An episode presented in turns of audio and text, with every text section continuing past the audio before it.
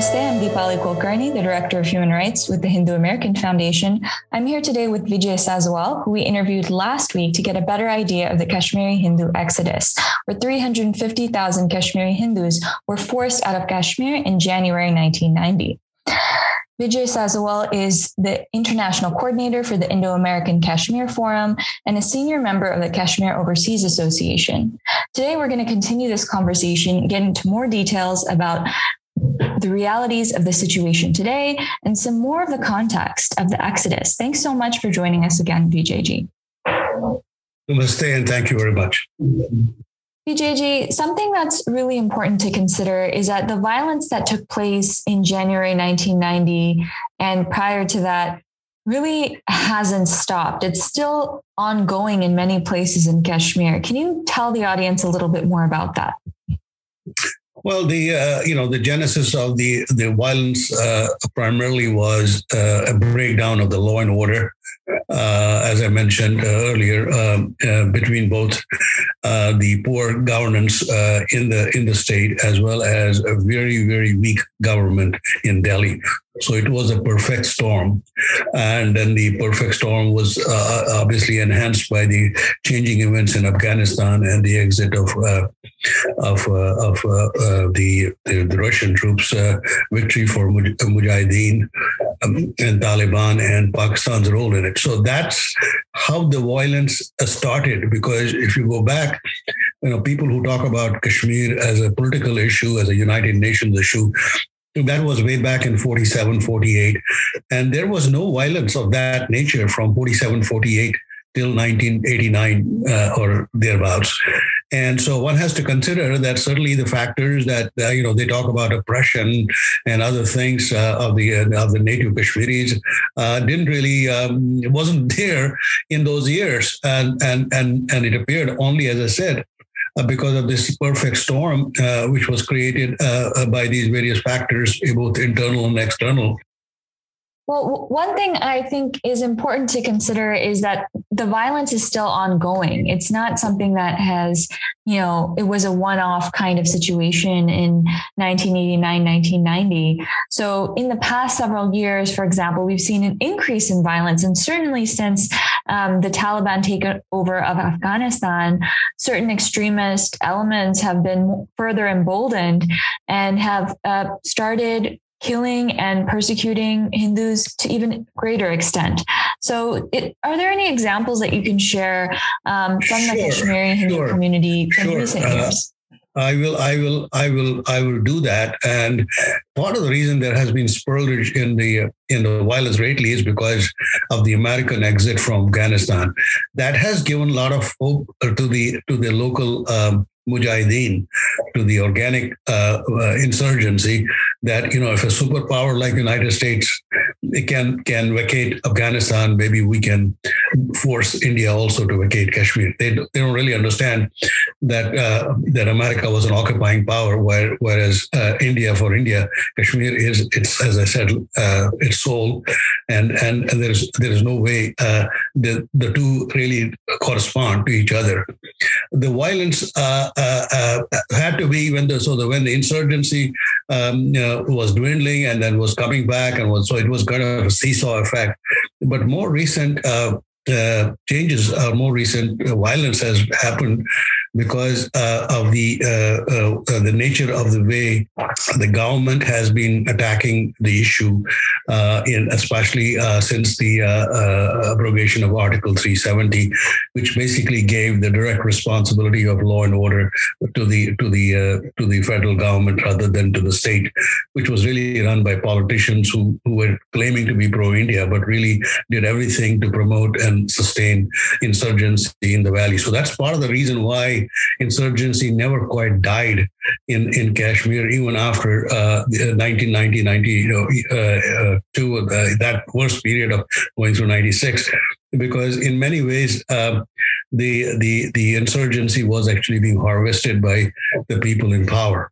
So so what happened after 5th of August 19 uh, uh, I'm sorry 2019 was that uh, the law and order situation, believe it or not, actually started improving. It started improving to the point where Kashmiri Pandits actually, or the Kashmiri Hindus actually felt like maybe perhaps in a year or so, we can return.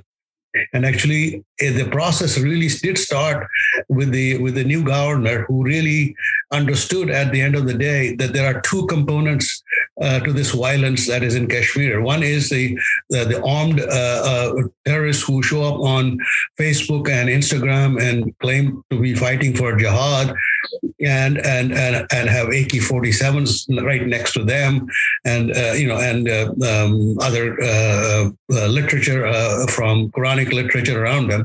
That's one group.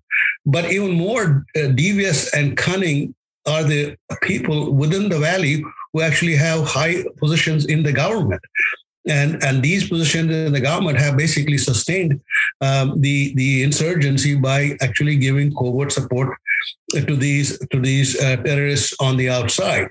And part of that part of the effort that these uh, uh, bureaucrats, uh, some with IAS qualifications uh, and so on, they actually uh, were doing their best to ensure that Kashmiri Pandits do not return. That's part of the reason why ethnic cleansing has succeeded uh, in Kashmir for the Hindus because they, they were not able to go back because the bureaucracy, more than anything else, was putting all kinds of roadblocks on them. So what happened, and we have been for 30 years telling the government in India, in Delhi, as well as in Kashmir, whichever one, that you know, it's really our our our our main enemy is the the, the bureaucrat who is who is putting the roadblocks coming in. Fortunately, the last the present governor, the lieutenant governor, President LG, uh, Mr. Sinha, he he actually understood, Mr. Sinha, he actually understood the issue, and he figured out how can he get how can he kind of out these people? How can he how can he show them that you know they are at fault and they are really doing this? So what he did is he digitized everything. So if a kashmiri hindu puts an application saying my property has been stolen and and and, and i have been making requests from you know 2010 uh, uh, or uh, 1995 and nobody has done anything about it so so what he said is we'll digitize all this information and we'll have hold these bureaucrats accountable as to what they did after this application was filed. And certainly you could see there was a certain degree of nervousness in the bureaucracy of the of the state that these people were being being held accountable for for actually having denied Kashmiri Pandits return. So so the process actually was getting streamlined. It was giving confidence to Kashmiri Pandits. And if you go back to the statements that were made in the Indian Parliament uh, last year uh, uh, in, in, in May, June, July, August, uh, uh, there was a clear trend that Kashmiri Pandits are taking jobs now, in a government jobs in the valley. They are thinking of returning. They're thinking of rebuilding this, some of their homes or building new homes. And, and, and, and I have all the facts and figures from the Parliament. There were numerous discussions in the Parliament. And, and, and quite frankly, first the bureaucrats and these people then started getting nervous the, the, the, the, terrorists, they started getting nervous that Kashmiri Pandit may actually return because, you know, for 30 years they were denied. So they thought maybe that process will continue forever and they will never be able to come back. But uh, Mr. Manohar Sinha, um, uh, to his credit, he saw through the process. He said, his problem is probably 40% these armed terrorists and 60% what he calls overground workers, OGWs, that are basically overtly in the government and uh, doing everything possible to resist the return of Kashmiri Pandits. And that is set the stage for targeted killings of Kashmiri Pandits in October of last year. And they picked up people that were basically well known for their honesty, integrity, and their influence. So they became, uh, you know, essentially the markers uh, uh to spread fear um, and, and, and, to bring to halt any any further return return thoughts for Kashmiri Pandits, which is a fact uh, right now and they have not. But I will tell you, to the credit of Kashmiri Hindus who are in the valley, very few of them are left there. Uh, for them, quite honestly, they have seen the worst. They have seen worse than this. They have seen, you know, where, where where where where mutilations took place in front of the children, in front of women, in front of elderly. So they are holding forth. I mean, they are not leaving. They, they many of them I call, I, I talk to. You know, I I spent last twenty years more, twenty more than two decades actually with the Kashmiri Hindus of the valley. Uh, I'm in constant touch with them. Many of them live in fear, no question about it right now. Many of them are on the hit list, as they have been told by the government and uh, by the police. And uh, but because the police and law and order is now a federal responsibility, the, even the mood and tenure of the police officers is very different. Because because even today, uh, the the politicians, the discredited politicians, so-called pro-India politicians, even sitting in the members of parliament, they they really still support the the militants. They still support. You know, uh, one of them is uh, any of them is killed in a in a in an encounter. Uh, they go and, and sympathize with them. They go and show empathy for their families. Uh, when in fact, you know, there, there, there are videotapes showing uh, they were colluding with the with the terrorists, and and and and this process, uh, quite frankly, is weaning down because because police is saying, "Hey, I don't work for you anymore, and and you cannot do this. You cannot make these statements without consequences." So there's a there there is a there is a certainly a, a, a better law and order situation today. Now you'll say, well, does that translate into less violence? No. What has happened is you are looking at the violence in its last grasp and and mm-hmm. that's when it really gets really really hard. But I, I, can tell you yes the return of the pundits has slowed down. Uh, people are now hesitant.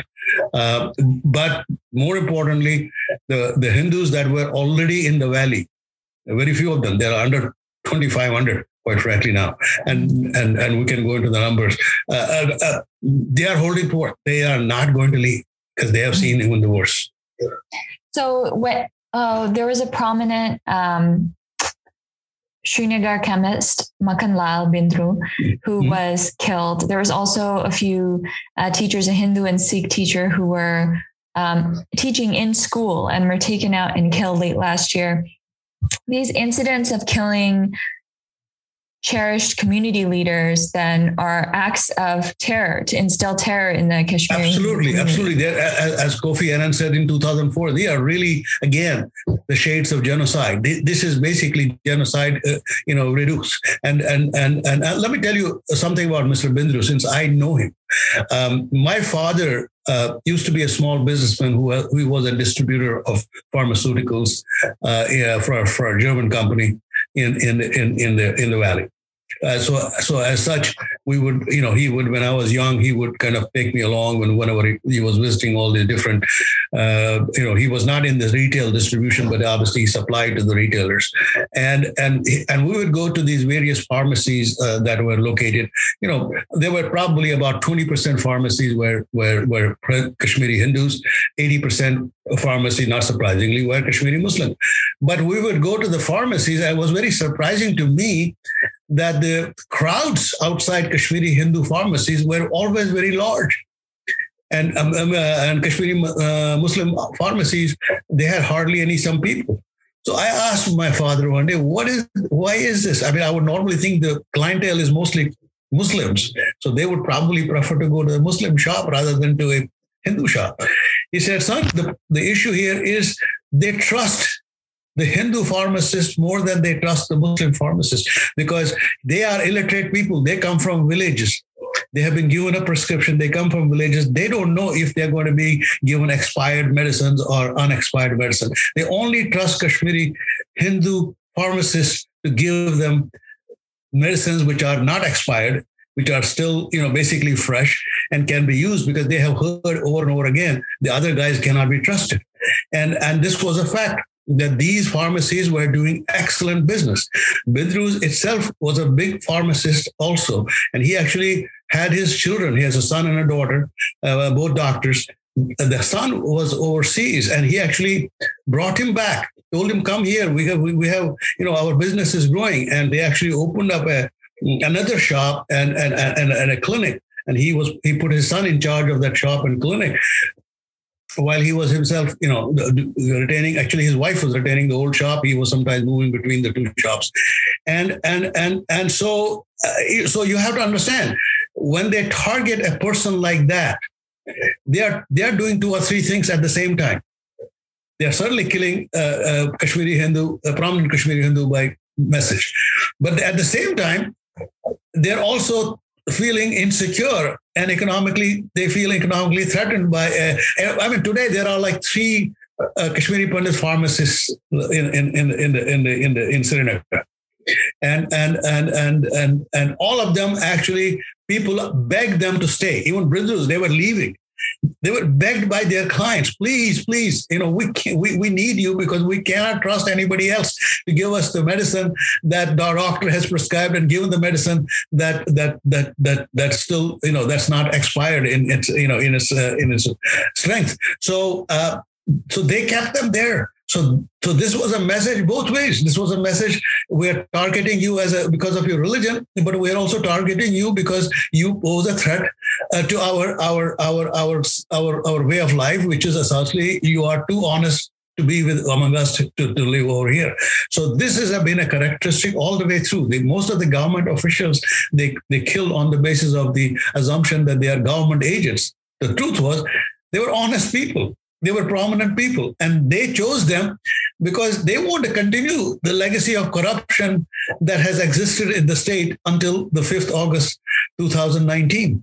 And as I said, it wouldn't have existed it had it not been patronized by the political parties, the political dynasties that have ruled the the the the, the state uh, since 1947. So it is all a, a, a mishmash. It is it, it's all converging. You know, as much as one can see it from the distance of you know externalities influencing it by and large and this is one of the biggest cha- challenges that kashmiri hindus had because they cannot convey this to the indian public because indian government quite honestly always focuses on externalities it does not focus on internalities we have more organically driven uh, resistance to our return in kashmir than any external force hmm. Wow. Well, thank you so much again, Vijayji. This has been a really informative uh, conversation. I hope that our audience will stay tuned for more from HAF about these and other human rights related issues. Namaste. Namaste, and thank you very much. Well, that's it for this episode of That's So Hindu. If you enjoyed it, please subscribe and leave us a nice five star review on Apple Podcasts. It's how you can help this show get discovered by more listeners. If you want to help ensure that more of these get made, you can make a donation to HAF at www.hinduamerican.org slash donate